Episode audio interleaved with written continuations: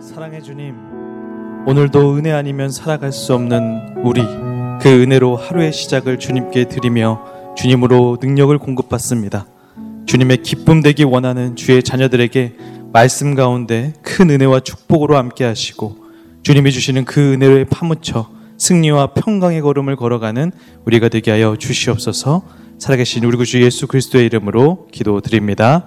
아멘. 예, 할렐루야. 우리 새벽 예배에 나오신 모든 성도님들을 주님의 이름으로 환영하고 축복합니다. 오늘도 주님께서 가장 큰 은혜의 말씀으로 우리에게 임할 것을 믿습니다. 오늘 함께 나눌 말씀은 에베소서 1장 7절부터 10절까지입니다. 에베소서 1장 7절부터 10절까지 함께 교독하여 읽도록 하겠습니다. 우리는 그리스도 안에서 그의 은혜의 풍성함을 따라 그의 피로 말미암아 속량 곧 죄사함을 받았느니라. 이는 그가 모든 지혜와 총명을 우리에게 넘치게 하사 그 뜻의 비밀을 우리에게 알리신 것이요 그의 기뻐하심을 따라 그리스도 안에서 때가 찬 경륜을 위하여 예정하신 것이니 하늘에 있는 것이나 땅에 있는 것이 다 그리스도 안에서 통일되게 하려 하심이라 아멘. 오늘 그의 은혜, 그의 기쁨이라는 제목으로 함께 말씀을 나누기 원합니다. 그 은혜의 정의를 한번 살펴보니까 이런 의미가 있습니다. 받을 자격이 없고 그런 일을 스스로 행할 능력이 없는 우리들을 위해 하나님께서 행하신 일이다. 좀 간략하게 더 말하면 값없이 베푸시는 하나님의 호의에 대해서 말하고 있습니다.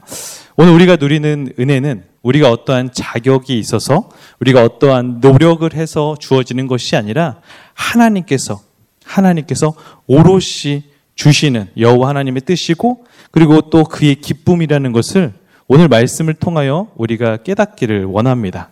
이 에베소서의 시작 자체가 그 은혜에 대해서 계속적으로 말씀해 주고 있습니다. 우리 어제 말씀 속에 3절의 말씀을 보니까 신령한 복이라는 말이 나오는데요. 결국 성부 하나님께서 계속 이 그리스도 안에서 주어지는 복에 대해서 말하는데 성부, 성자, 성령 하나님의 놀라운 복에 대해서 계속 1장은 말하고 있습니다.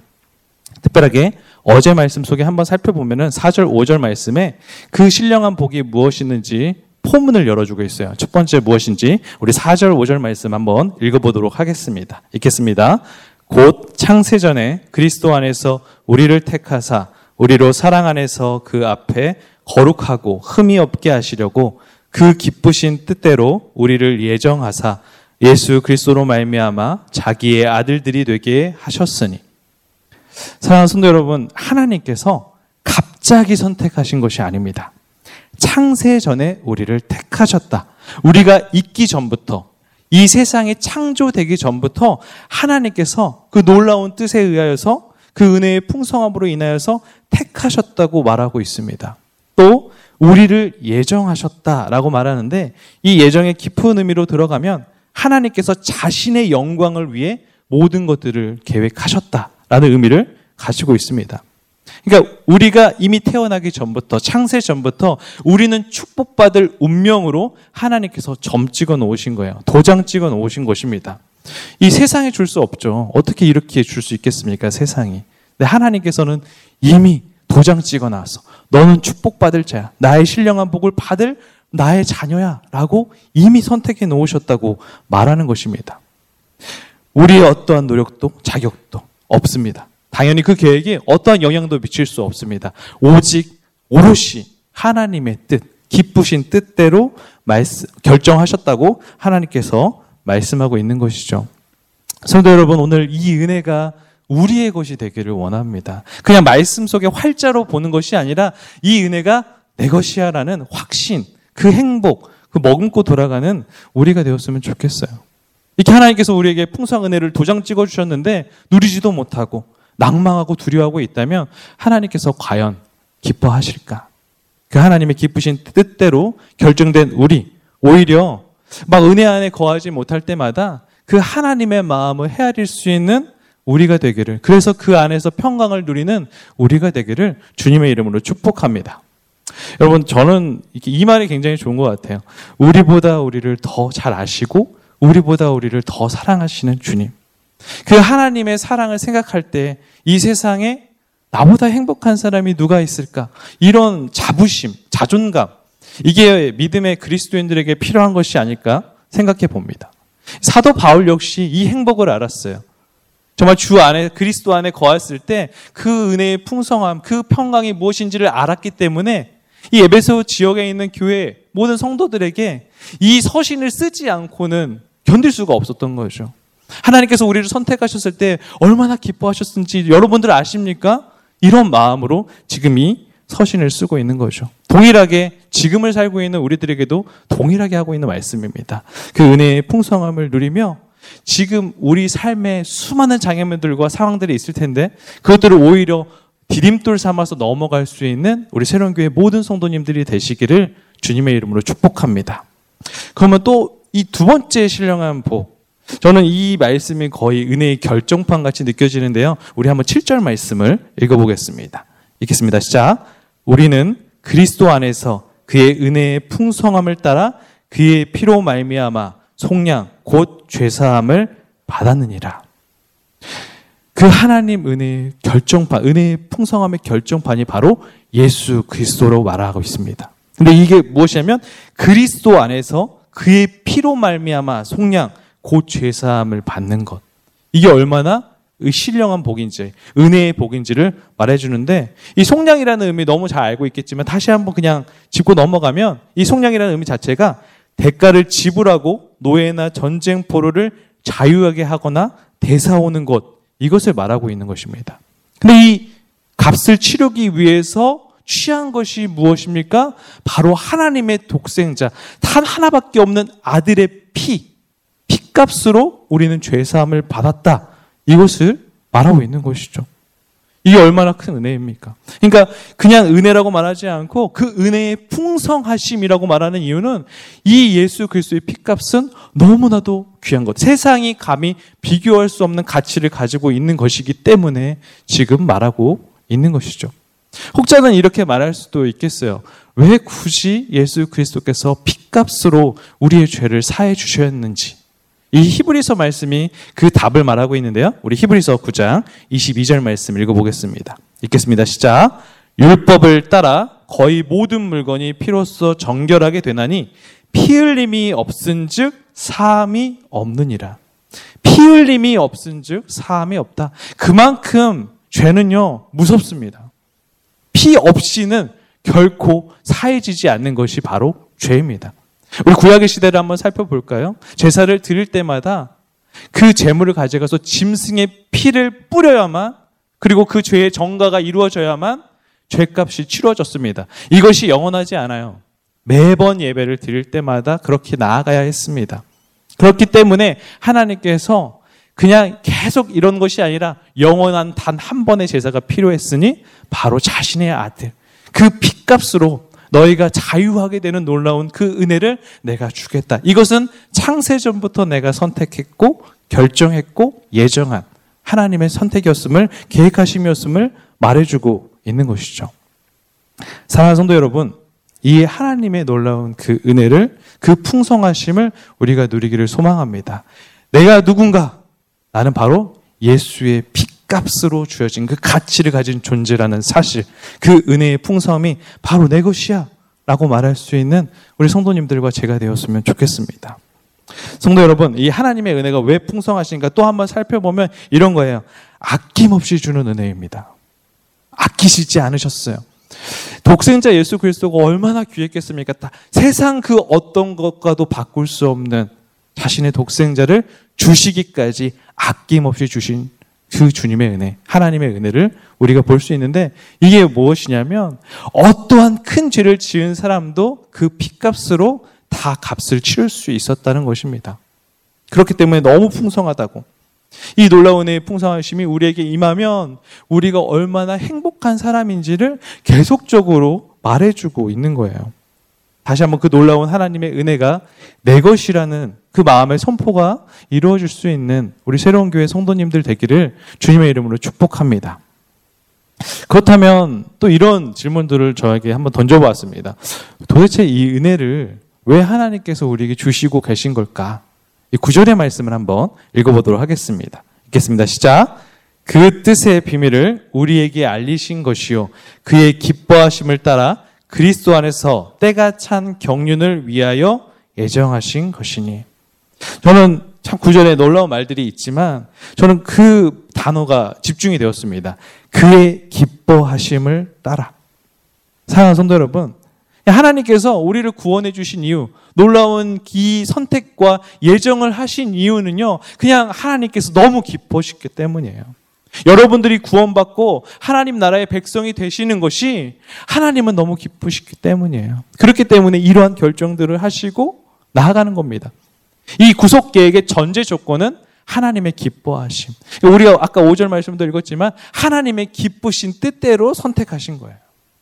여러분은 그냥 하나님께서 결정하시는 그 순간부터 하나님의 기쁨이 되는 존재인 것입니다. 그렇기 때문에 우리는 두려울 필요도 없고 우리가 그냥 두려워하고 낙심하고 있을 필요도 없고 그냥 그 기쁨 가운데 거하는 거예요. 우리가 기뻐해야 너무나도 그 구속 계획으로 인하여서 하나님이 주신 복이 너무나 좋아서 기뻐해야 하나님은 더 기뻐하시는 거예요. 그래, 내가 너희들의 그 모습을 보기 위해서 기뻐서 이 모든 것들을 내가 창세 전부터 계획한 거야. 그러니까 제발 두려워하지 말고 나의 안에 거하고 나의 놀라운 이 비밀, 정말 세상이 알 수 없는 이 비밀의 주인공이 되었다는 사실을 기뻐했으면 좋겠다. 우리가 죄사함 받고 구원받는 그 은혜를 주신 그 하나님께서 기뻐하시는데 우리가 기뻐하지 않을 이유가 무엇이겠습니까? 오늘 우리 성도님들 모두가 그 기쁨 가운데 거할 수 있기를 소망합니다. 예수 그리스도 안에 있으면 우리는 기뻐할 수 있습니다. 왜냐하면 그분의 기쁨이 되는 존재이기 때문이죠. 다시 한번 그 하나님의 마음을 헤아릴 수 있는 우리가 되었으면 좋겠습니다. 또 우리 10절의 말씀을 한번 읽어보도록 하겠습니다. 읽겠습니다. 시작.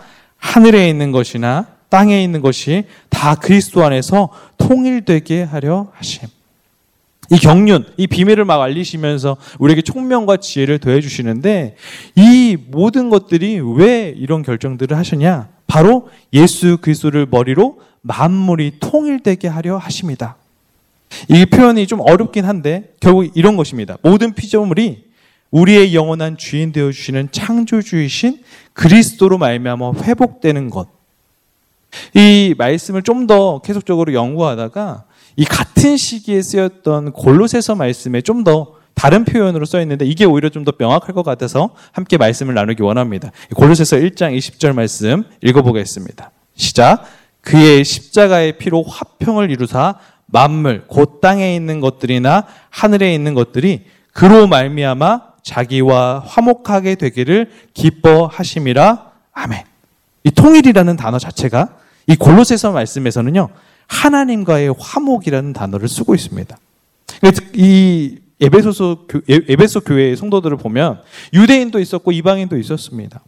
그런데 그 모두가 함께 그 하나님과의 화목을 누리는 것 이것이 놀라운 하나님의 계획이었다라고 말하는데요. 지금 시대로 한번 가져와 보면 이런 것인 것 같아요. 믿음의 3대이든 4대이든 아니면 초신자이든 다 하나님 안에서 우리가 만물이 통일되게 화목되게 하는 것 이것이 바로 하나님의 계획이었다. 그래서 우리가 모두 하나님의 영광에 거하는 것이 그분의 계획이었음을 비밀이었음을 우리에게 말해주고 있는 것이죠.